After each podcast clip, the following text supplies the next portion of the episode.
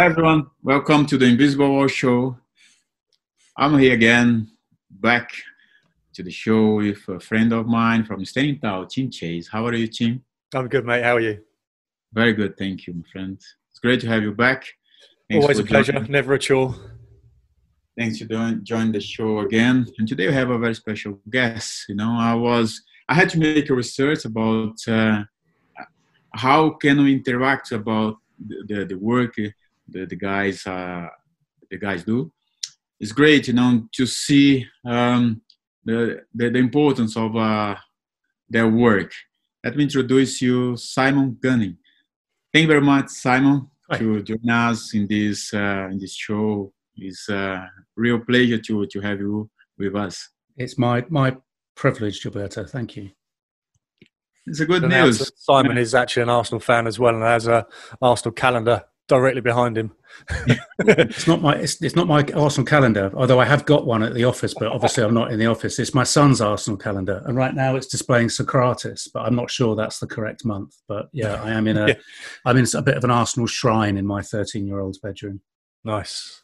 No, good. Good stuff. So yeah, Simon, you're obviously from uh, the campaign against living miserably. So we'll tell you why we're going to be in here which is a thing quite close to my heart. But tell us a little bit about the campaign against living miserably, please. Yeah, or, or, or Calm, as we're known. Um, been going for about uh, 12 years, but have grown really, really quickly in the last couple or so.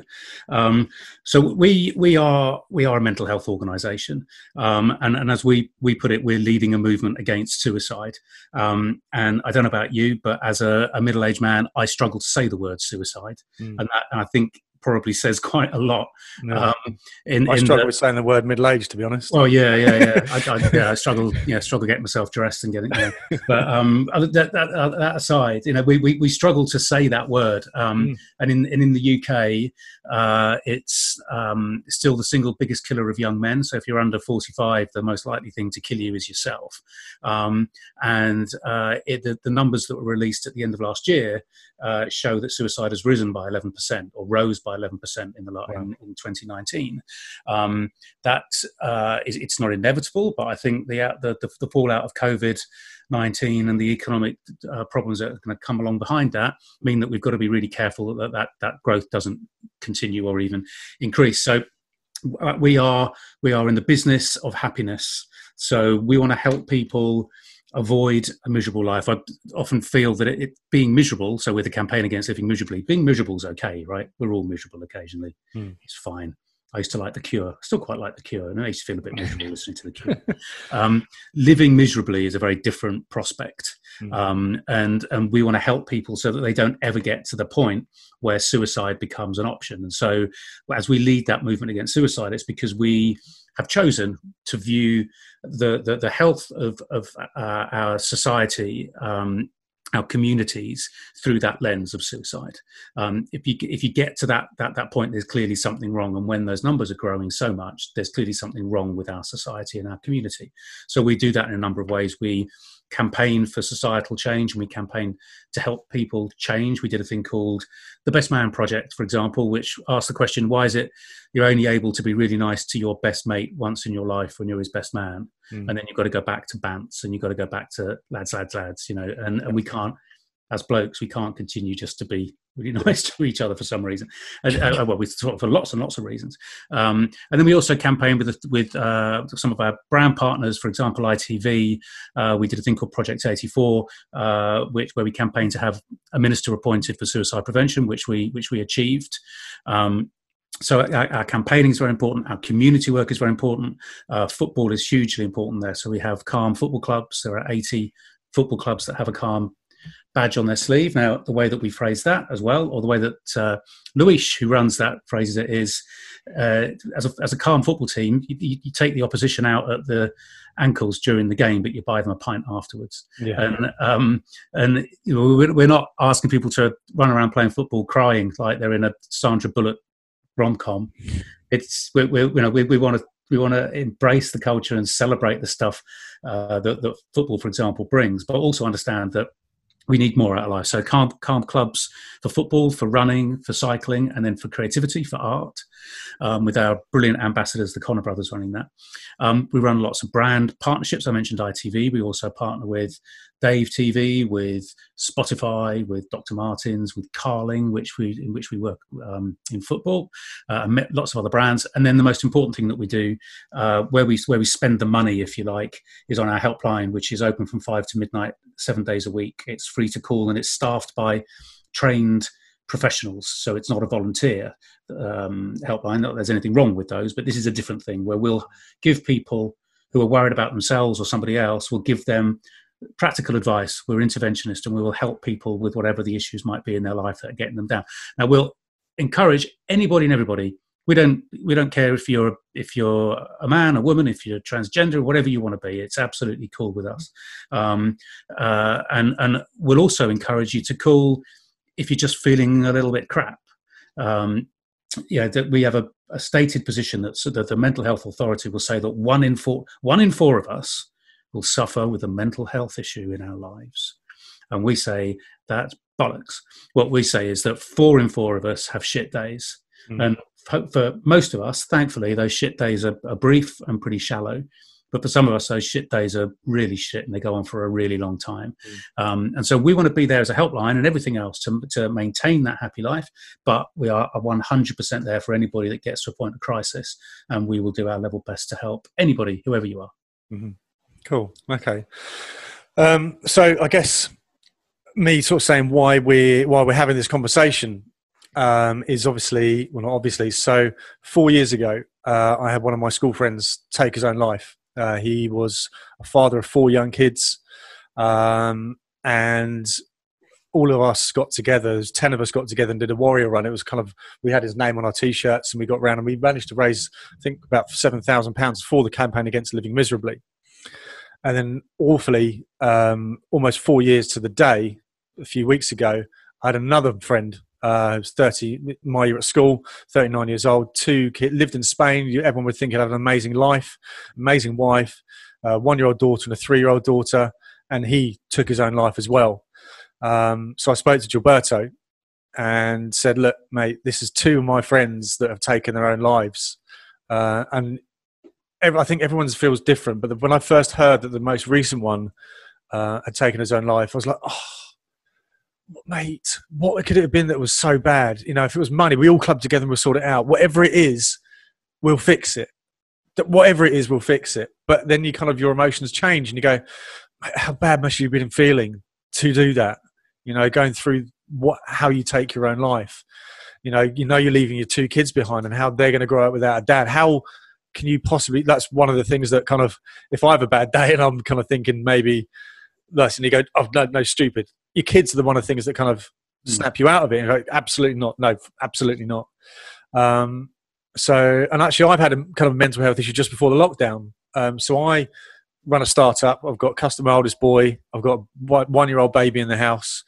Um, and it was a Tuesday night. I woke up in the sorry Tuesday morning about four o'clock in the morning. Woke up with shooting pains down my left arm, couldn't breathe, sweats, and literally every box which is ticking the heart attack was going for it. So I, I woke up my girlfriend, which when you have a six month old child, you have to be pretty sure you're having a heart yeah, attack yeah, to wake yeah. her up. Uh, so I said, so I actually came downstairs and straight sort of tried to calm myself down with, with my dog who you saw a minute ago.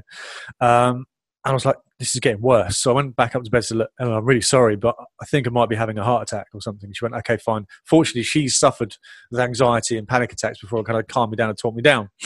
Anyway, the next day I went and filmed with Gilberto and Robert Pires at Arsenal, so I couldn't take a day off then. The Thursday I was dropping my son at school, uh, and exactly the same thing happened again. I was like, oh my God. And it was literally, I feel like I'm genuinely having a heart attack here. Um, so I called my doctor and said, look, I think I'm having a heart attack. Explained it when you need to get to A&E. Also, it's a pretty good indication why you're having these feelings that you had it on Tuesday and it's now Thursday and you're doing something about it. It's a pretty good indication of why that is. Now, this I, I haven't had it before. Went to the doctors, that, uh, went to hospital, had the checks. Zero wrong with me uh, physically, but mentally, it was obviously something kind of something fell off. I haven't had a problem since, and it hasn't happened again. But it was quite a scary moment. You know, you go for the things of like, am I going to, am I dying here? Do I need to call an ambulance? It's all kind of quite scary. So me, who's I say lost two school friends to suicide, and then me having my own mental health episode from life, stress, whatever you want to call it, Gilberto and I obviously kind of like let's let's let's talk about this. Let's take example. Blokes don't talk about this thing at all. Let's be blokes about this thing. And if a, a, a bloke like Gilberto Silva, who was a defensive midfielder, arguably the most aggressive player on the pitch, no if he can talk about it. Sorry. Yeah, not much. How many red cards did you have? No, not just. uh, so if he can talk about it, you know, and yeah. I can talk about my stuff.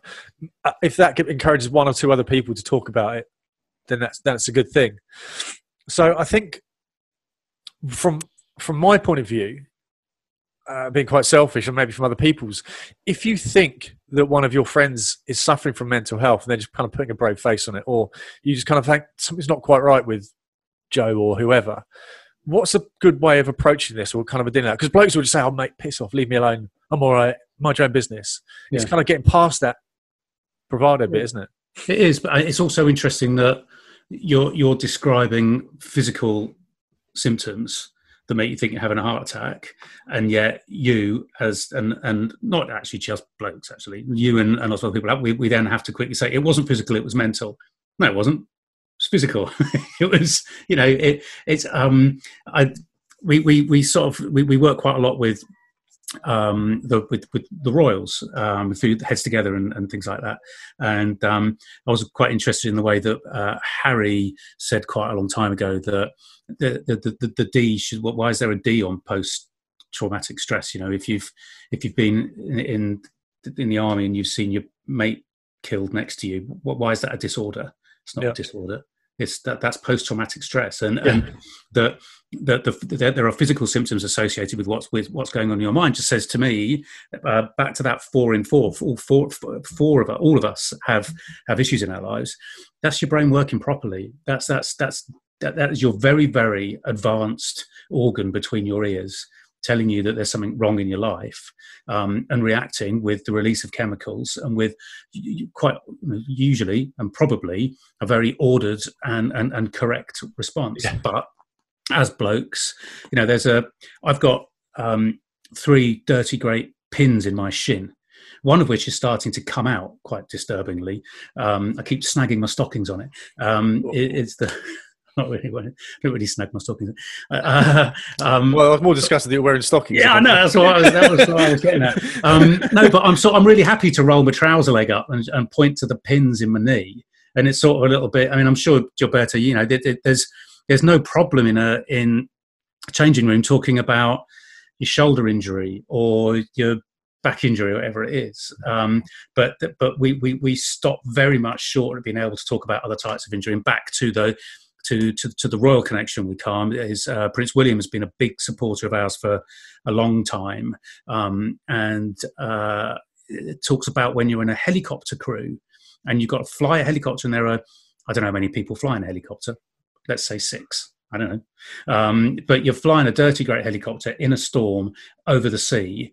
If you're feeling that you've got something not right in your head and you don't tell your crewmates about that, they're going to be really angry with you because yeah. you're putting their lives at risk too. Yeah. And that everything is interconnected.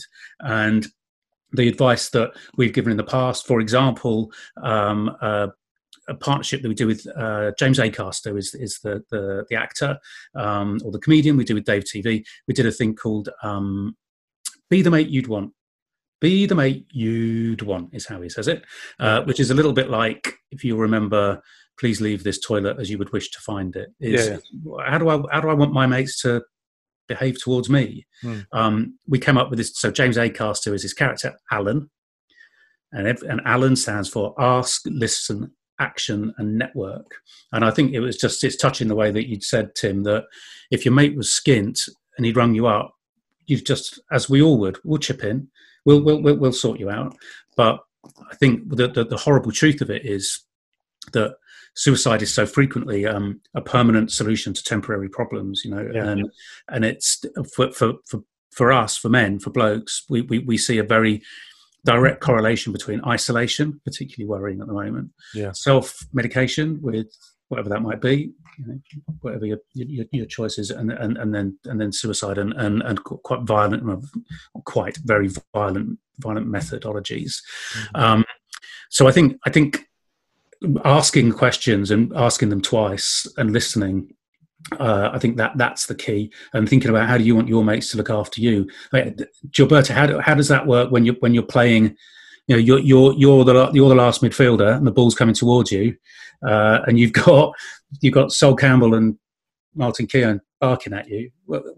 How do you how do you support each other in that situation? Because if you there's I mean there's the, such the famous thing that Gary Lineker he's not have a word you know with, with Paul Gascoigne. Yeah, have a word with him, yeah, with Gazza. Just, you know, how, how, how, do you how does that translate into a football team where you support each other on every level? I suppose is what we have to apply to ourselves. Well, we did a podcast with Edu, and we basically do whatever Jens Lehmann says by the sounds yeah. of it. that was quite too much, you know, having that back of my mind. Martin Keown is still here sometimes, but uh, you know, it's uh, in football, you know, the, well, I was uh, very happy when you mentioned about you know the difficulties of say suicide because uh, even for me it's quite hard. You know, I think for most of people, you we speak about su- suicide, and uh, although we when we hear about somebody have done it, is uh, very shocking. Still very shocking for for all of us, and. Um, but I was, uh, let's say, somehow uh, relaxed when you mentioned that because I was thinking, how can I uh, mention this word, which yeah. is stop? You know, yeah. the, the, serious word, isn't it? You know, it's the final word, word in someone's life. Yeah. yeah, exactly. Because this is hard, you know, and um, but then you know, in in football, I believe many many of us uh, we, we suffer a lot of the stress you know, during our careers, you know, to perform, to win things, and uh, to play in high level, all this pressure, uh, and then combine with the, the, the, the, personal life. And some of uh, of us, uh, football players, may have some difficulty to absorb the pressure from football and uh, combine with their lives. And sometimes there is a big reflection on the field the good thing, you know, for me, Simon, uh, come back to your questions, is that uh, the group of uh, players we've got was uh, brilliant, you know, in terms of uh, football players, the qualities, but also as a person, their personalities. The personalities, we see there's a, a, a very strong foundation them that uh, everyone help each other. You know, I remember arriving at Arsenal Heavy Martin, Keown, Sol Campbell, the English guys in the dressing room. For me, was very important because I want to learn the culture. I want to learn the culture of these guys, you know, the culture of the, of uh, of England, the club. They were the best people know, to talk to. The frustration thing for me at the beginning because I could not speak English, and I had to learn and work hard. But uh, the, the, really important point, you know, for us to to manage all the situation on the field in terms of the communication, you know, how does it work? It's a good preparation, you know. How we prepare during the week was very important for us because um, sometimes I I don't wake up, you know, every day with uh, let's say 100%, you know, happy, you know, as everyone. Sometimes we have a bad day, but what is important uh, and sometimes it's difficult, I guess, in sports because everyone wants to play is when you have a problem, a personal problem, personal issue, not maybe that far to commit suicidal, but um, to speak to, to other people mm-hmm. because sometimes people don't feel comfortable for that. And um, in the experience I, I, I had, you know, MC in the dressing room, some so even you are there with them every day it's very difficult in many occasions to identify who got any problem because some just unless if somebody become very eh, they change their behavior. And then you start to ask questions oh this guy made not feeling well know he changed his behavior it's not yeah. it's strange. And you start to identify but for some people it's very hard. But the communication with them martin uh, Sol Campbell was very good because they were natural leaders and uh, it helped me a lot. It, and it's a, it's I, I, think about teamwork. I, I, find it almost impossible not to use either music analogies or football analogies when I'm mm-hmm. trying to when, when I'm working. Yeah. And um, we, we did quite a lot of work with with, with, with how we can learn from uh, football and or, or, just any team structure and how you can apply that to society. And a number of things stand out.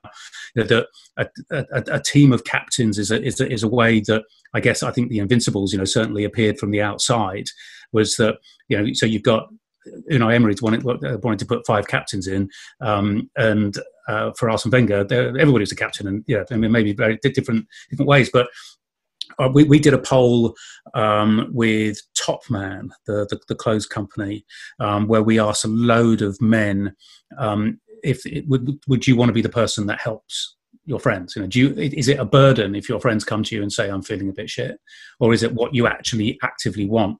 And 86% of a large sample poll it's about 2000 3000 people said yeah i want to be the person that helps. So that's innately a part of still who we are. It's a it's a part of how we've developed as a species that we we we do well we do a lot of things obviously but two things that we do which i've, I've i'm I fear we, we, we have lost or we are in danger of losing unless we aggressively overcorrect. One is that communication, like you say, Gilbert, you know, that, that brilliantly for mental health issues, so let's just call it happiness issues, you don't need to go and have chemotherapy. You just just talking does it, and you know we've most of us got a mouth and a couple of ears, and and you know you can do that, and it, it genuinely genuinely helps. Um, the other thing that I, I, I feel is is maybe not lost to us, but is less prevalent, but can be seen in a successful team, whether that's a rowing team or a golf team or you know, I don't know, maybe a darts team. Who knows what happens in darts teams? But um, it is it's that we we behave with that tribal mentality, and that and that's again just tapping into what's made us successful as a species. We've got ridiculously overdeveloped brains, so we have language, and that means that we communicate to hunt down the wildebeest. I don't know whatever it is we're hunting down yeah. at the moment, um, but we've acted as a team. You know, we're not all just chasing after the wildebeest with the stick. Some of us are staying back at the cave with a pointy stick and stopping other stuff getting in. Mm. And we're behaving as a team. We're behaving as a community where we have trust, where we have a shared responsibility to look after each other. And we talk about it and we get stuff out of our heads where in this nutty, nutty society where our brains, uh, there's a writer called called um, Matt Haig, who says our brains are very, very well developed for lots of things, but they really struggle to cope with a Tesco Metro at 10 o'clock on a Saturday night. Because yeah. that's just like, this isn't natural. I shouldn't be doing this. we we, we are naturally tribal animals and uh, many, many things, not least COVID 19, meaning that I can't go to see my mates at the Emirates. Uh, but more than that, social media, uh, en- endless commercial and, and material competitiveness um, that mean that our, our, our, tribal behavior is broken down, um, that we are, we are seen as certainly as men, we, we, we, see the need to conform with stereotypes which are largely unattainable, um, but which are not healthy either mm. that you know that, that don't allow any element of vulnerability. Um, and vulnerability in itself silent uh, is, is, is, translated into silence and some, somewhere we managed to confuse and i think it's to do with with the second first and second world wars in fact. Um, we managed to confuse strength with silence and we think that a strong bloke never talks and has this yeah. like fixed jaw. Stuff up a lip and things. Yeah where yeah, I mean, I think I think I think you can go back to like war situations where maybe the bloke next door to you hasn't got any legs, you know. So you so, so to complain about the fact that you're feeling a little bit crap isn't yeah, you've twisted your ankle. Acceptable, yeah. Um, but um, that that when we know that talking is so hard, when we know that asking our mates really how you, how I uh, really putting an arm around their shoulder, we know how hard that is. How is it then that we think the strong thing is to not do it? Yeah. Well, I picked up on your point a minute ago that 86% would want to be, was 84 or 86%? 86. 86% wanted to be the person that would help them. And I'm honoured, I would say, that I've got five friends that have and are suffering mental health issues. And my mum's a psychologist and I did psychology at A level, so I know a little bit better than the average person. Um, kind of signs and things. And I say my mum uh, was a clinical psychologist for 40 years. Uh, and obviously, with all that building up with a mother who's a psychologist, you kind of pick up a little bit. So um, it's quite interesting. You sort of said being in, being that person. I am kind of that person for some people, and I think one of the things I wanted to ask you was, how do I know I'm doing the right thing? Um, but also a couple of things that you mentioned. One was the helicopter crew. Uh, you mentioned Prince uh, William, was it? Yeah, Harry. Yeah, Prince William. William, Um, yeah. Was saying that if I don't tell my crewmates that I'm suffering from something or I'm feeling not feeling great, I can put their lives in risk.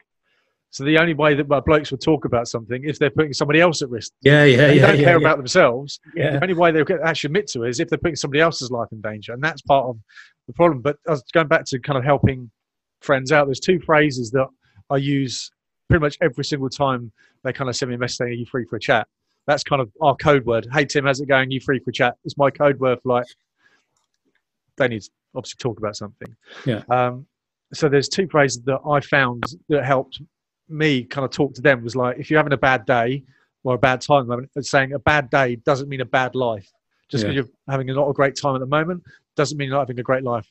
Uh, and also, you've got through 100% of your bad days. You've got 100% success rate of getting through the bad days this till this point. I think that's two two phrases that I repeat every single time we talk, and it's Tim's the the two phrases that have the most impact on the person I'm talking to. Yeah, and, and at the start of lockdown, we, we saw a forty percent increase in the demand to our helpline, um, and and then that that stayed about there. And then when when lockdown was was lengthened, it jumped again. Um, and one of the things that we kept just saying to, people in our, in in our campaigning and our messaging was that this is this is temporary. This is going to change. We, it, we we will go back. It might not be exactly the same as it was, but this is not forever. So as those walls were closing in, this is a, a temporary thing. Think of it as a as you know as a bad season. You get get start again next season. um, and, and and and that unfortunately is I think is what what is what is so hard for people to grasp when they get to a very bad point in their life that they just that you you, you can't see the sun coming out in the future. Well, there's no rational. You know, the, the way they're feeling is is irrational, and you can't. Sorry, you can't attack it with rationality. You know, the, what they're thinking is isn't isn't kind of rational. Do you know what I mean? Yeah, but but seen but uh, but but seen I, I suspect as being incredibly rational at the time, and so and I think it, it's also, but and a way we can tackle that is with thought leadership. So our, our patron, nor, normally a patron of a charity would be you know Dame something or Lord something. Our patron is Professor Green, who's the the rapper. Yeah, yeah. With, He's suffered, you know, doesn't he? Yeah, very much so. His, his his dad died by suicide, but you know he's this incredibly tough bloke with a great big scar on his face from when somebody hit him with a bottle. He's got he's covered in tattoos. Yeah. He's the archetypal tough guy, and um, we've we've got a lovely film with him and Freddie Flintoff where so Freddie was just terrified every time he went out to play cricket, just shaking with fear, um, um, but could never tell anybody. But we've got this lovely film where these two. I don't know if you've met Freddie Flintoff. Tim or, or, or Gilberto, he's got the biggest hands I have ever encountered Yeah, on a human being. It's like he's wearing those comedy, you know, those comedy hands. and wavy hand thing. But this lovely little film that that- they made for us, where they, they they were absolutely felt that they could never talk about how they were feeling because they were tough guys. You know, you're not allowed to do that. But the second they did, that everybody they talked to liked him even more. And and and, and it's that sort of thought leadership that well, Tony Adams is is a core example, isn't it? I imagine his sort of redemption, Gilberto, when you got into the Arsenal dressing room, must have been something to show that you can be this tough guy, this strong, silent, traditional tough guy, but then you can completely change and start wearing quite outrageous blue corduroy suits. Well, I think all of us, you know, we we have like our uh, we are fragile at some point in our lives. You know, have our fra- fragilities and something like that. You know, have our fears and we are scared of doing things. And um, as a man, especially, we we try to hold this this fear most of the time. You know, don't, I don't want to tell people that I'm scared of doing things because I'm a man. But uh, you know, it's normal you know have to understand that and uh, how do you uh, think that uh, for example the sports because you have the sports and the music in the project you use this as a it seems like a, a good combination to help people uh, or to work in your project. Um, from your experience how um, the sports and uh, the job we do can help each other and to to help those people who are thinking to you know to, to commit suicide or to prevent it how how do you think it can be possible well we we, we are we, we, we our, our color is, is, is, a, is a bright neon orange uh, and and our, vest um, our cycling jersey, our running vest, everything else follows that that, that color. And we talk about the, the famous orange. Um, last year's British 10K, we had every fifth runner or something was wearing the famous orange top. Um, uh, other people people will run for other charities, and afterwards they might have like a cup of tea somewhere.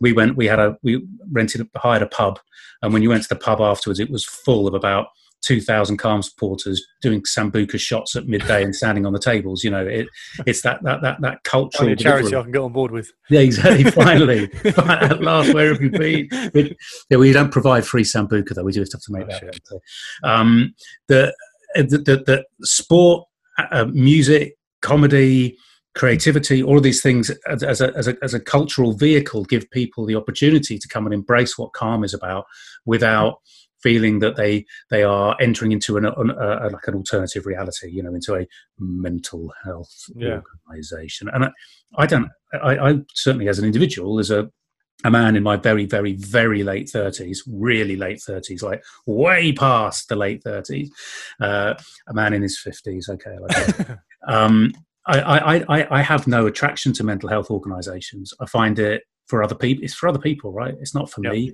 I've got. I've spent my my life working in, in the music business and in television and stuff like that, and I've been told all my life that you get on with it. You keep your head down. You work hard. You you know you you drink hard. You you you, you celebrate uh, your, successes and you don't ever talk about losses. And I and, and I think that if we can take sport as a cultural touch point and introduce these sort of themes, especially for men, um, that you, you that, that mutual support is of massive value, not just to the person that's receiving it, but to the person who's giving it. Then we get into some really interesting conversations and connotations around strength being all this good stuff that we're talking about. And being an active good citizen an active good friend a team of captains is all this good good stuff. So there's there's that but then sorry gilberto to answer your question after half an hour of waffling on there's also just the absolute direct link of, uh, for example, running and, and, what that what that does to your brain, what the the release of those chemicals can do, and the direct connection between physical activity and, uh, and and, happiness is there for the whole world to see. You know, all, all the release the release of those endorphins is is the good stuff. So yeah, it's it's a really important thing to us. Nice, great thing. You know, when I uh, in relation, you know, use uh, the arts and sports because you know you, you, treat your brain and the body at the same time. It's, for me, it's like uh, you know um, the body, uh, uh, the your your mind, but also your soul. You know, because for example, as sports people, I, I like music. For example, I still play guitar. I sometimes I do some hard work. Sometimes I'm lazy, but it, it's great. You know how you when you are uh, doing it by yourself or in a group of people. I think in the group is is more. Uh, oh God, yeah, yeah, yeah. Oh yeah, there's a, a great video on YouTube which shows a brain activity with somebody playing a musical instrument. Somebody's playing, uh, I think they're playing guitar.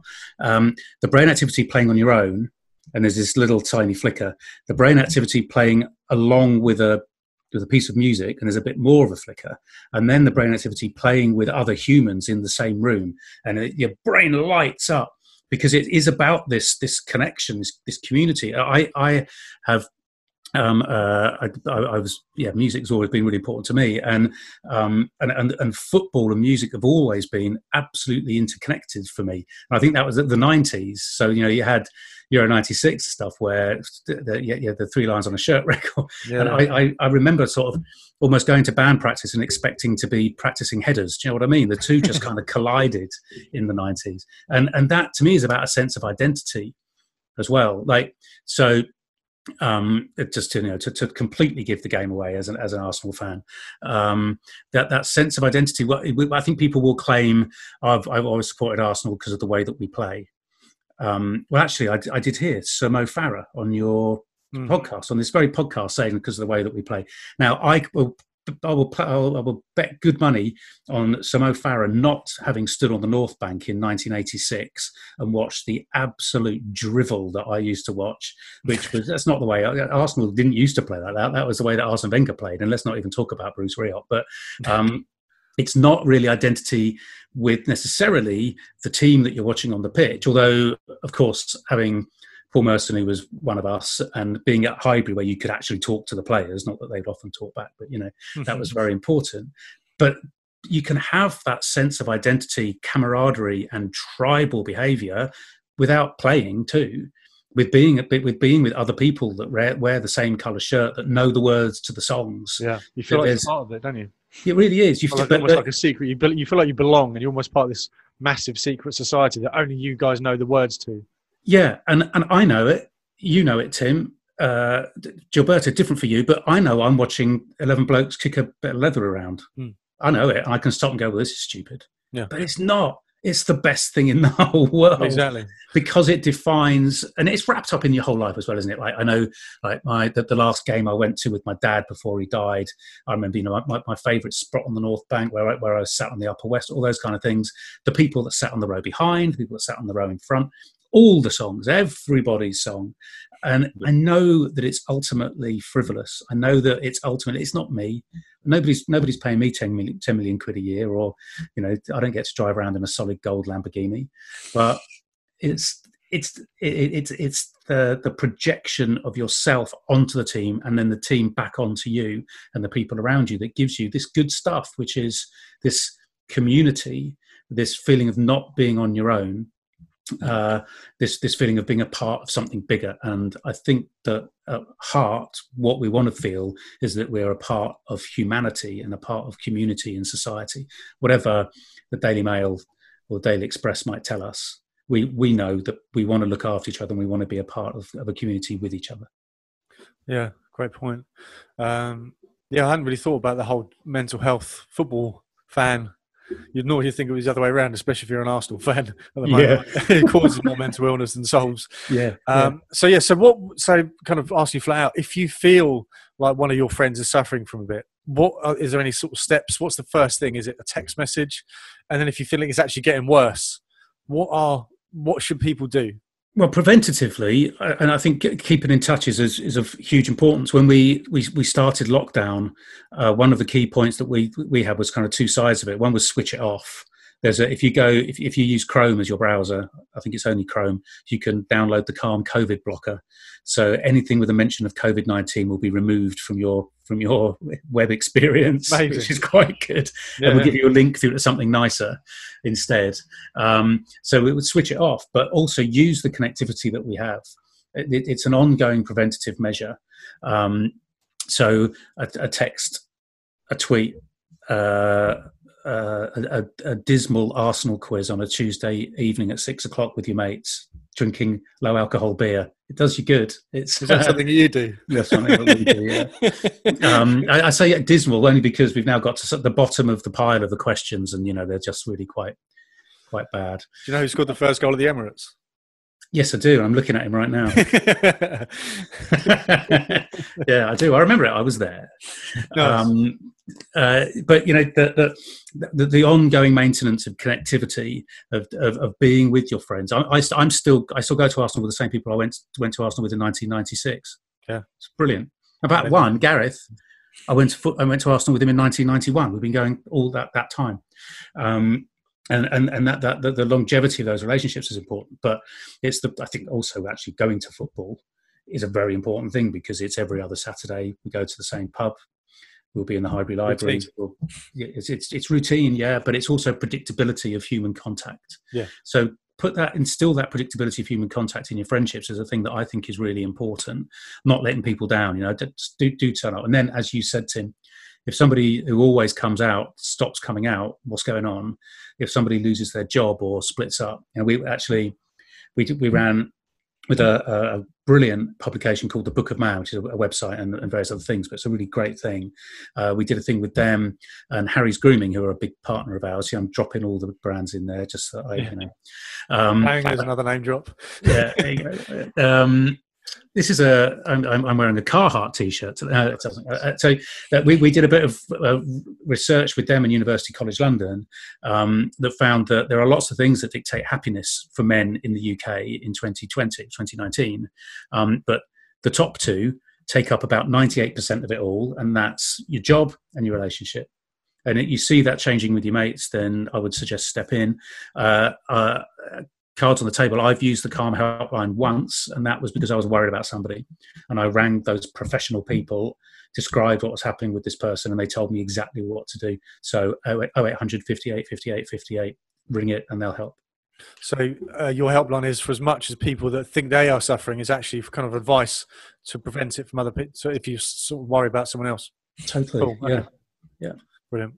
Okay. Uh, and I guess the next sort of thing to discuss is if you think you're the one suffering with it. So if you think you're suffering some some mental health or not just feeling great or just say having a bit of a shit day, what's the kind of I mean, is there a telltale? I know you're not a psychologist. um, is there what's the kind of what are the routes to go to? So we ultimately you don't have the ultimate kind of final final solution of yeah. um, of, taking your own life. What yeah. steps can you do to to kind of what positive steps can you do? I mean, it, it is it is really important for, to, for, for me to make it really clear. I, I I'm a marketing wanker. I, am not, um, you know, I, am not. Uh, I have no, no, no form of qualification, but I work with lots of people who do, um, and and certainly the stuff we've talked about, exercise, uh, being being a part of something, you know, that, uh, outside of yourself, is very very important. But we'll, we'll, uh, I'll, I'll, I'll, say it to, to, you know what I, I presume is a, a predominantly masculine audience, is, is, ask for help. Just stick your hand up. It's just, yeah, I mean, again, what, what happens? What comes to mind when you say stick your hand up? I see, I see an injured footballer putting his hand up saying, "I've got to come off." I see a vet. You know, you see, oh, you do. Right? Yeah. yeah. Actually, I can see, I can see Tony Adams, Martin Keown, and Steve Bould all, stand, all stepping forward. Um, yeah. But you put your hand up, right? You're not, you're not gonna. Or if you don't, you know, you're gonna, you're gonna play and you can make your injury worse. So there's the perfect analogy right in front of us just just em, em, embrace that that that humanity of saying I'm injured and I need some help. Yeah, it, it's what made us successful. It's why you know why we're, we're the, the, the, dominant species on the planet. Put your hand up, and if you, you're putting your hand up and that's not working, or if you don't feel you can put your hand up, and that might be going to see a, a doctor, but we know that, that men are much less likely to go to see a doctor than than, yeah. than women are. Sorry, at the risk of being high, mass, massively binary there, but um, then if you don't want to go and see a doctor, then call somebody. If you if if you don't have anybody else to talk to, or even if you do, and you want to talk to someone else, Calm Helpline, Samaritans, Mind, many of other many organisations, but um, ours is is uh, is I think very successful and can, can, perhaps bring a different sort of solution for people.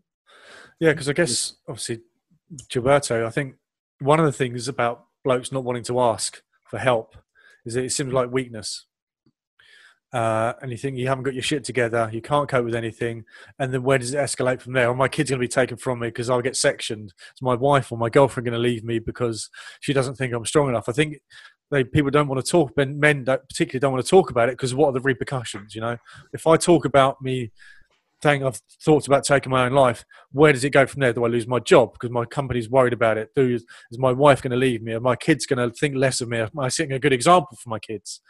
Uh, and I guess there's nothing. That's possibly the reason why men don't talk about it because they have to be this strong alpha male type of person. I guess there's nothing more than that than being a, an athlete. Jiba, is there was?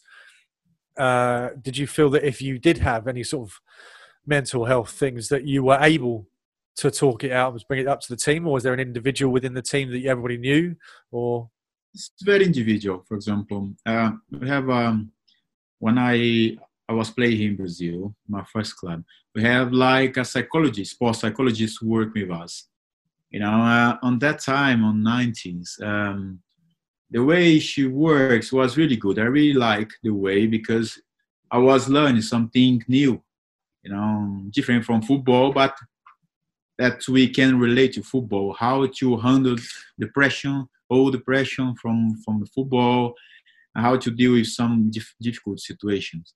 On that time was quite difficult, the interaction with the players, because some of them did not believe, you know, uh, having somebody which are not sports people work in sports was, you know, not uh, people did not really understand. You know, it took time for people understand the kind of job these people do to to help us football players maybe to perform better not perform better with our our, our feet or whatever because people make a confusion. Ah this people is going to make me play better going to make me score goals.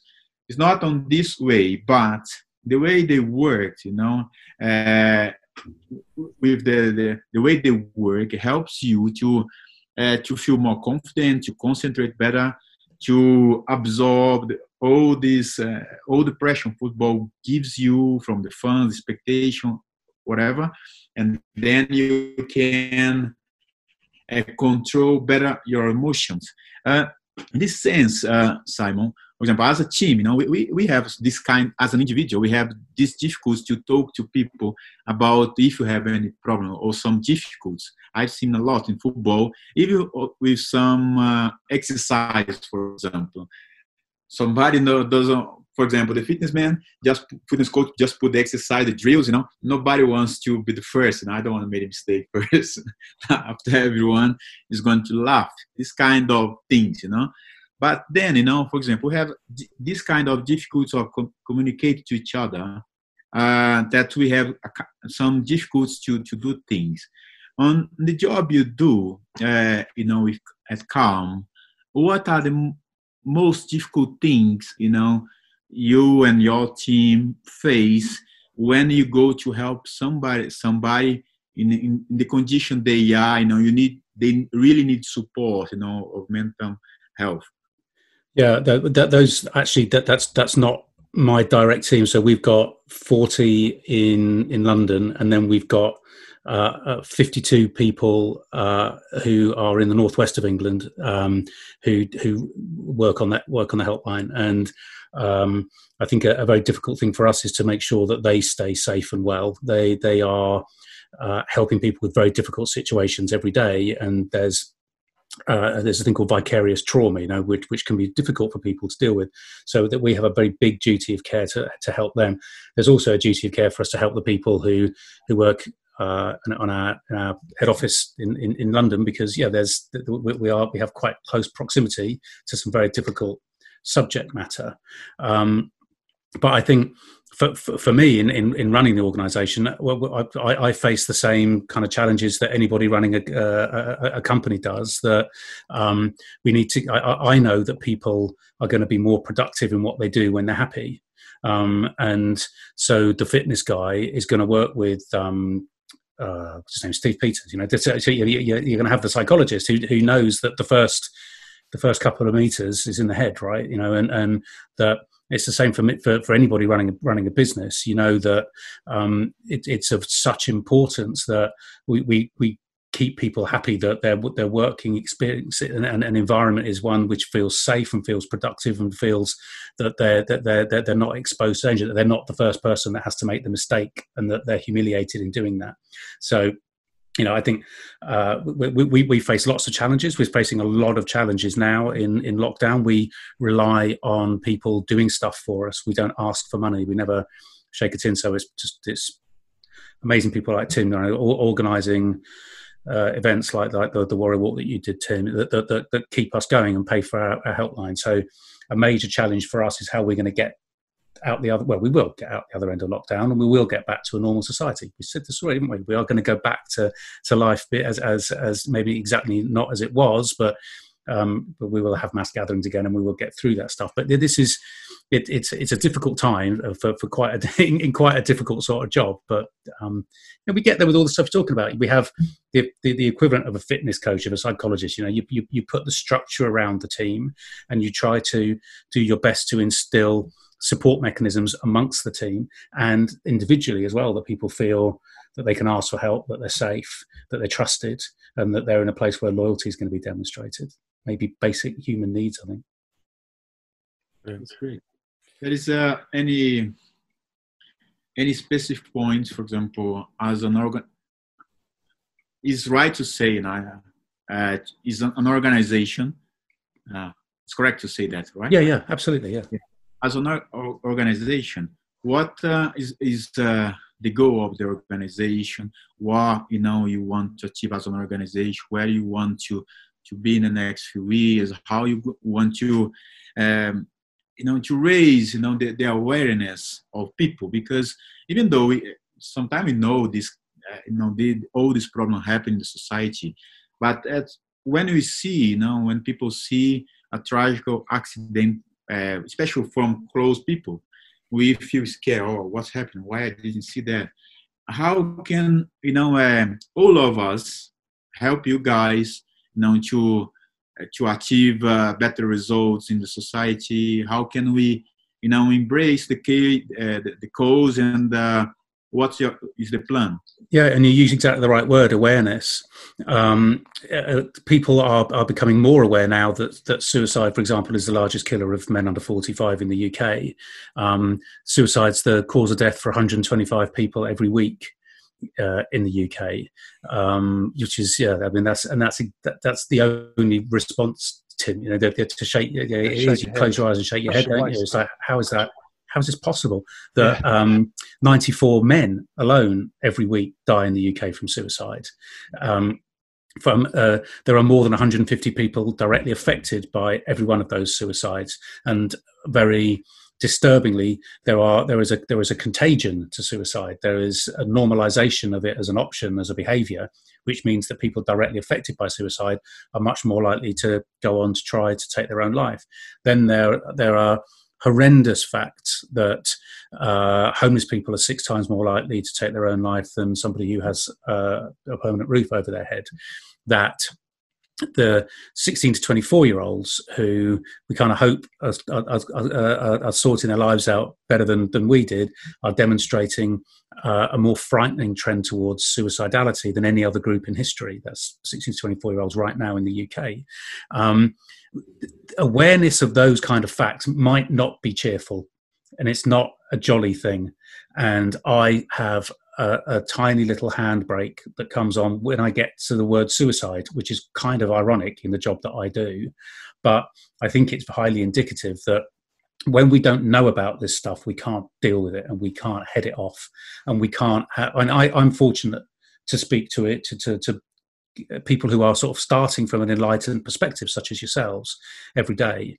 But I know that uh, it, it, it is not the normal way to be. So if we can give some tools to people, if we can give permission to people to be able to talk about something which you know gets beyond the bants or gets beyond uh, the trivial uh, and it has a directly beneficial effect, whilst raising awareness of this as an issue. So yeah, none of our kids uh, find themselves in a society where their their, their gender is a, a key driver in in their happiness where their chosen lifestyles are, are not a key driver in their happiness, but one where suicide is something that we understand as a as a human thing.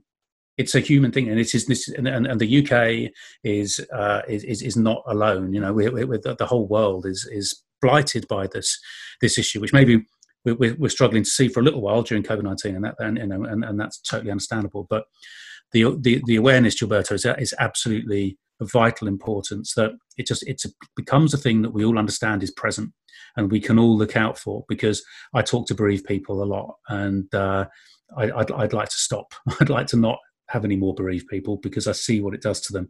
Um, and if anybody ever needs any motivation to do a job, you can think, I don't want to talk to somebody else who's lost his dad, or heaven forbid, is you know their their son. I don't want to do that anymore. Yeah. Yeah, exactly. Sure great. Um, I, think we now that is uh, it's great to to have uh, all this information, Simon, because uh, it help us, let's say, to understand a little bit more the job you do, how important it is. As you mentioned, you know, uh, the awareness is uh, is vital for everyone to to know that the problem does exist, and uh, if you are the friend next door, the friend to help, you can save lives. I think yeah. this is uh, important for, for all of us as a society because sometimes the problem happens next to us inside our house, you know, as we oh, see. Yeah. You know, they are very close. We don't identify this. This is uh, tough. And uh, one thing you, you mentioned, very important, I just got it, you know, it's, is about the, the good communication. The good communication is vital to avoid many problems happen because, for example, uh, sometimes we we we understand that you know a teenager or somebody uh, took their life away, and uh, the parents didn't know this person was depressed or, yeah. or had any kind of problems, yeah. or even more recently being bullied. Exactly. Yeah, now, many different uh, situations. You the the problems are different everywhere. You know, from uh, people have different problems, but uh, the communication is vital when you start to understand that the problem can be uh, inside your house and uh, the communication i think is going to help everyone you know just ask question and be close be the friend close be the parent close the, the, the brother sister whatever you know to uh, to raise the, the, the level of the conversation motivate somebody else when they lose the job or when they are alone especially now at this tough time yeah, totally. Uh, and and it, it is uh, horribly unsurprising how how often we hear that that, that, that a suicide came out of the blue. You know that the the, the, the person, usually the the the guy was like you know that the life and soul of the party was. Uh, didn't seem to you know didn't seem to be in, in all sorts of trouble. Uh, and then and then these these these things come out of the blue at, at people. And I think uh, we mustn't feel guilty about not being able to prevent things in the past, but to be active um, and to sort of yeah i mean back to the be the mate you'd want i think is what is a, is a really yeah. is a really great way of doing it. Um, i think also it's so important that we don't talk about these subjects as being hugely mournful and heavy and difficult and stuff that you have to set aside special time we're going to go to our special place and talk about our brains for a while. Mm. We don't. We, and we can do it by making people laugh. You know, we've just done a, a, a, a series called "Comedians a Comedy Against Living Miserably," um, with a load of comedians just talking about how completely nuts it is being a, comedian. Um, how basically you get on a stage every night and drop your trousers to the world, um, and talk about how dysfunctional you are. Um, and, and I've looked around audiences of people actively uh, being involved in, in a comedian talking about suicide and seeing them completely pissing themselves laughing. Um, we don't have to look to the past in the way that we talked about how we're feeling as being this this mournful and dreadful chore, this task. Actually, it's just about being alive. Yeah, so yeah that's a great point, actually, Simon you know it's uh, it's tough you know when uh, to, to talk just point the problems but uh, how you want to feel from now and for the future i think this is uh, the important know using the the comedians and the arts and sports in general or any other tool uh, it is very important for everyone yeah, yeah you know? it works it's good nice. i don't know let me before we finish you know as you uh, an arsenal fan what's your best memory when you think about Arsenal? What's the first, all the first memory, you know, come out on your mind? Uh, I got, I've got two, I think, and I have two. Um, as long as one involves Gilberto Silva, because you're on his podcast. were you on the pitch? You weren't. Do you know you weren't on the pitch? I mean, it was. Oh, okay, I got three, and you were on the pitch for one of them. Because one of them, my brother didn't turn up, um, but I do remember before the match, I, I, I, walked down Upper Street and bought myself a really nice sandwich, which I would never normally do, which I had in my bag, which I was holding when it became absolutely clear that there was no way Thierry Henry was going to allow uh, Liverpool to beat us. Um, and just and picked the ball up and went all the way down the other end and, and, and scored on his own. And, and I remember just being absolutely dumbfounded that anybody could be that brilliant. But the two that spring to mind are uh, Tony Adams, who is a is a big friend of Calm as well, uh, somehow getting it onto his left foot after being put through by Steve Bould and smacking it into the into the net against Everton. And the other one is Ian Wright breaking the record. Um, and oh, and I've just got another one is well, Thierry Henry coming on again, the, the, the, return of the King that night against Leeds. Um, but you, you just can't. I can't see past the whole of the Invincibles season. Just the privilege that we had after you know I'd, I'd, spent years watching a very dysfunctional Arsenal team, and then you just see this and think, will it ever get any better? And, and clearly, you know, it certainly hasn't so far. I, I don't see how it can. But just the way that everything worked the way that you kind of you know you're, you're gliding around in midfield uh, and and people aren't really quite noticing what you're doing but and, and and allowing other people to to to, to play the tunes was just a, a, a, a privilege and um yeah, I can't see how that's ever going to be repeated. I guess if you're a Liverpool fan now, you're feeling in a similar sort of state of uh, spiritual enlightenment. I can't imagine you've ever had that if you're a Chelsea fan, though, Gilberto. I mean, it's a bit of a grim affair, isn't it, being a Chelsea fan, grinding it out every week. But I guess we also have to p- pretend. to rise above it. you can rise above it at the cup final, can't you? This is yeah. the sad thing for me is because we're we're the partner, Karma's partner, partnering in, with the FA Cup this year, and there's no question at all that I would have been been sat at Wembley this weekend watching Arsenal do something. When you get stuffed 4 0, you'll be thankful. Oh! yeah, there's a, there's a big difference, isn't there? That in, the, in the past, somebody said, Yeah, but you beat Chelsea last time. I said, Yeah, but last time we had Aaron Ramsey and they had David Luiz. And there's kind of a bit of a difference yeah. going on now. You know, that um, no offense to David Luiz, obviously, but, you know, I, I, I, I'm going into it as every Arsenal fan does, with absolute certainty that we're going to get completely rolled over and beaten, but also knowing full well we're going to win. You beat Man City last in the last round. Yeah, we did. Yeah, I mean, but it, that's hope, is, is, that is that the uh, the apotheosis? How about you? I've got to ask you, Gilberto. What, what, what do you think when you think back to your time, maybe not just at Arsenal but in football? What one what what sticks right out? Uh, honestly, uh, Simon, I'm a very privileged person. You know, honest uh, to have all the career the career I I've got because when I look back, you know, and um, it's more than what I expect as a football player. You know, uh, from uh, a boy from a very little village in Brazil, uh, arrive in football, play for you know important clubs in the world, and, uh, and play for Europe for Arsenal, play for him. And um, th- this is massive achievement. You know, it's like um, I, you know remember my my my early days as a as a boy, you know, play football on the street and uh, get to to the top of the top. This is, is incredible. But uh, honestly, the, the, the best thing about all of this for me was about the people I've met on the way. Yeah. I think uh, title is good for sports people, but it's not everything. You know, money you can make, but it's not all on your life but uh, the joy of meeting good people and uh, have the feeling of uh, make somebody happy because you are doing something people love about football you know it's something incredible it's a feeling that you know nothing can buy any money yeah. can buy you know yeah. the, the feeling of satisfaction you you have of do something you love and uh, therefore you are performing you know, in front of a thousand of people and make them happy.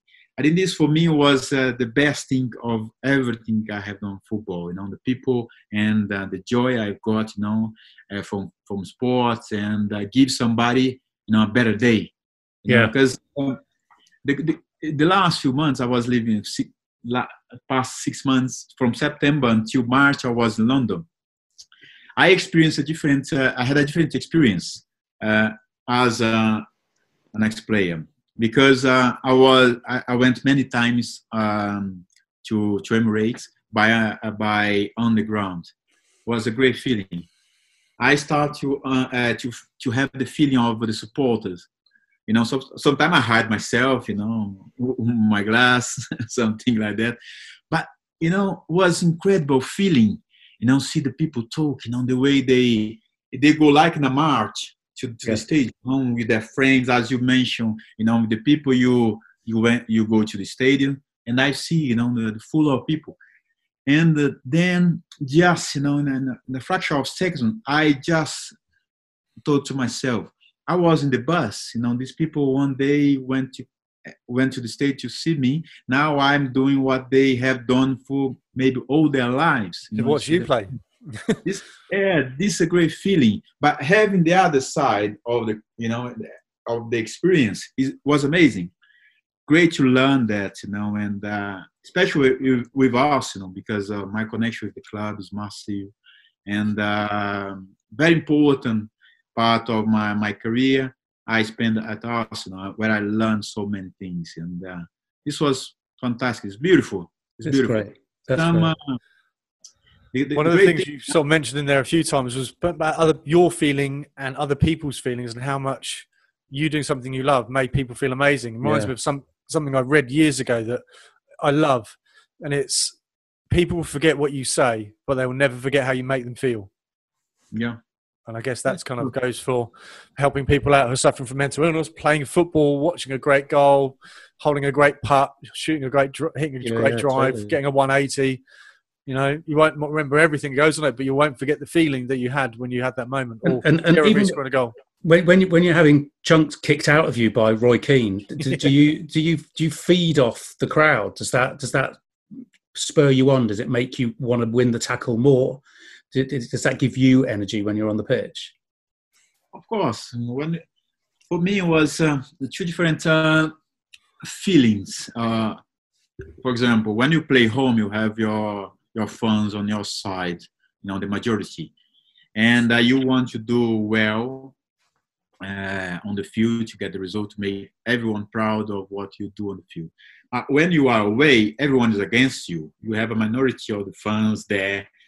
You you know you just you are there like a warrior just to do the best you can to make those uh, people who are there in the stadium, the away stadium, but they represent the majority from outside that stadium, you know, are somewhere in London, Brazil, any other parts of the world. They represent this this big uh, number of fans. They are there to support you, and uh, this is a great feeling. I always love to to play against uh, the away supporters because I like you know the, this kind of uh, atmosphere, and sometimes hostile. Yeah. But then, okay, you cannot come inside. Inside is eleven against eleven. you Yeah. can See, play on the game. I- I- who, I- who who can uh, let's say let let's see who is the best one on the field. Yeah, yeah. I heard a, a great interview. There's uh, a podcast called Handbrake Off, the athletic podcast that Lee Dixon's on quite a lot. And he was talking about, oh, he's on every week, isn't he? He was talking about the North London Derby and about when he arrived for his first North London Derby, how uh, Tony Adams got him against the wall and said, "You don't understand what this is like. You're you're from the north. You don't understand. We cannot lose this." But did you did you find that the first, when when you were at White Hart Lane? Did that particularly push you on? Or I guess at Stamford Bridge too. There's there are similar feelings, but White Hart Lane is the one, isn't it? And that must have been amazing to play in that. You have to understand. You have to go deep to the culture and to understand this because uh, for me, for example, as a foreign player, when I arrived at the, at the club, you know, um, especially when you don't understand the language, it's hard. But um, when people say to me, next weekend we play a derby, I understand what's the meaning without know the language. The derby is where everyone wants to be, where everyone wants to show up. Yeah, Doesn't matter if you are feel playing somewhere in the world uh, on your body, you want to be there because you don't want to lose this type of game, and uh, it means that you you must be ready from the from before the game starts because everyone talk about this game, this coming to your mind, but um, it's important here on your mind. You are very well prepared because you can be nervous. You have to control your emotion to get the result you- want. That was great. that's great. And that and that connection between, you know, I guess we were talking about community and football and how you know you differentiate now very much. I think the community of, of the of the spectators are, are not connected. We can see with Granit Xhaka, can't we? You know, telling the t- telling the Arsenal supporters where to go earlier in the season, has now had this fantastic redemption. Um, but that is markedly different, I think, with the, with all the way up to and including your time at Arsenal. That we, we that fans felt a direct connection with the players, as I think they do at Liverpool this season. I guess for a, a, a club brand to to be successful, you have to maintain that connectivity, don't you? And, and it's symbiotic; it's two way. So it isn't the fans and the players, as you just said. You know, there's the fans are with you; they're there to support you and to help you, the player, achieve what you need, and you want to make that gift to the to the to the supporters. Football's brilliant; I love it. Ah, this is fantastic. This connection is very important for football. I think for the players, I think for the players' point of view, it's important to have this. Um, last few years, I think many clubs lost this connection between fans and players because the way they are operating. But uh, it's great. For example, I'll give an example. Uh, when I have done lots of events uh, with Arsenal, some other place, you know, where people come to me and uh, because they have like uh, the old schedule, sometimes I had to be fast and people stop me to have an autograph or picture. I always stop, even though sometimes trying to push me. I say, wait, wait, wait, because I don't know how, you know, if this person is going to have another opportunity to see me again very close to take a picture to ask for an autograph or to just ask me something you know the minimum i can do for these people is give uh, you know a little bit of my time because they are there because of uh, a very important reason for them. It's important to give them something back. I think this connection between players and uh, and support is very important for every football club. I you know is uh, they need to consider that. And also the players you know just consider the connection between uh, them and uh, not only the the club as an institution but the club with the funds because the you know, the, there is no clubs without the funds. Yeah. You know, the players are very important, but everyone, if they work together and in this connection, I think everyone is going to be happy. I think yeah. this is what I, I want for, for everyone. And yeah, um, it's a tribe, right? It's a tribe. The players are, are, are, are carrying out one role inside the tribe. Uh, the the managers and and the, the, the medics are doing another one, and the fans are carrying out another role in the tribe. And without all of those roles, it falls down. We we still we have got players like that. I think there's the connection that definitely with Kieran Tierney. There's that connection uh, with Hector Bellerin. There's that that that connection um, with uh, yeah with, with, with with a few others as well. But yeah, maybe it, it's not as strong as it was. Hopefully, it'll get strong again in the future. Gabriel Martinelli actually, I think, and, and Saka too. That's good. Fantastic. So Simon, thank you very much to be with us. Daniel, other question, Tim? No, I'm all good, mate. I think it's been brilliant. It's um, it's only given me some food for thought. Uh, and yeah, so it's uh, yeah, so it's been a good chat. Quite emotional, a little bit for me, a little bit. Obviously, the yes, reason mate. we're here. Um, yeah. But no, I've got um, no. I'm really pleased we took the time to do it, and thank you so much, Simon. Hopefully, we can make a, a, positive impact and help you make calm, uh, help make a positive impact on everyone's life.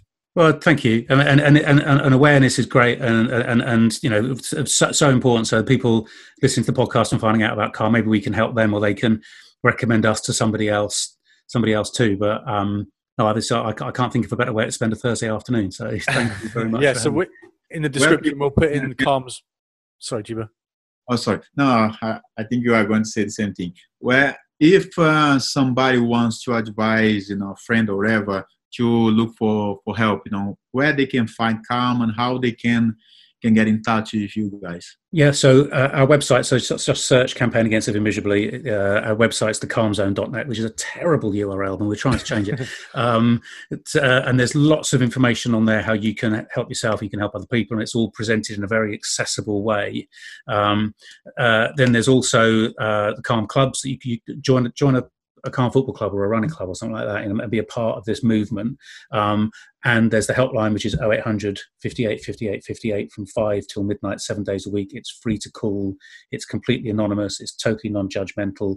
And it's staffed by paid, trained professional people who are there, there to help. So we, uh, we can, obviously, we can, I guess we can, we can get all the details that could go in the, in the blurb for, for, for the podcast. But yeah, we would encourage anybody who wants to join in because they like the sound of the movement. They like the sound of being a part of something which is about community and and tolerance and and and, and collective action.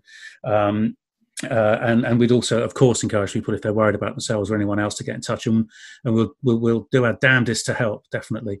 And uh, if uh, Tim, I think it's probably unlikely, but Gilberto, if you're ever uh, sneaking your way to the Emirates, then uh, I'll be in the Highbury Library uh, before before and after the game. So come in and I'll buy you a beer. Uh, sure, sure, sure. I'll, I'll, I'll, come back to England very soon, you know, for sure. After the all this, this pandemic, we'll have a, an opportunity to, to meet each other and uh, spend time together. Great. Uh, yeah. And, and uh, being a bit cheeky, we do have uh, we have a very uh, powerful and impressive ambassador program as well. And uh, to if, if it was possible to talk to you at some point in the future about being a Calm ambassador, that would just be a great thing. All, all it involves is occasionally wearing a badge or just saying something. So that would be amazing. So I've got actually a couple of ideas. So once we finish the podcast, I'm going to talk to you about it briefly. I know we've gone we over we've overrun, but once we finish recording, I've got a couple of ideas to talk to you nice. about. Brilliant. Cool. Fantastic. You better tell goodbye to everyone. Yeah. Thank you very much, Simon. Thanks, Jim, once again to be part of this great show. Um, you know, if you want to get any help, you know, just get in touch with Calm. All the best. Bye bye. Thank you. Next show.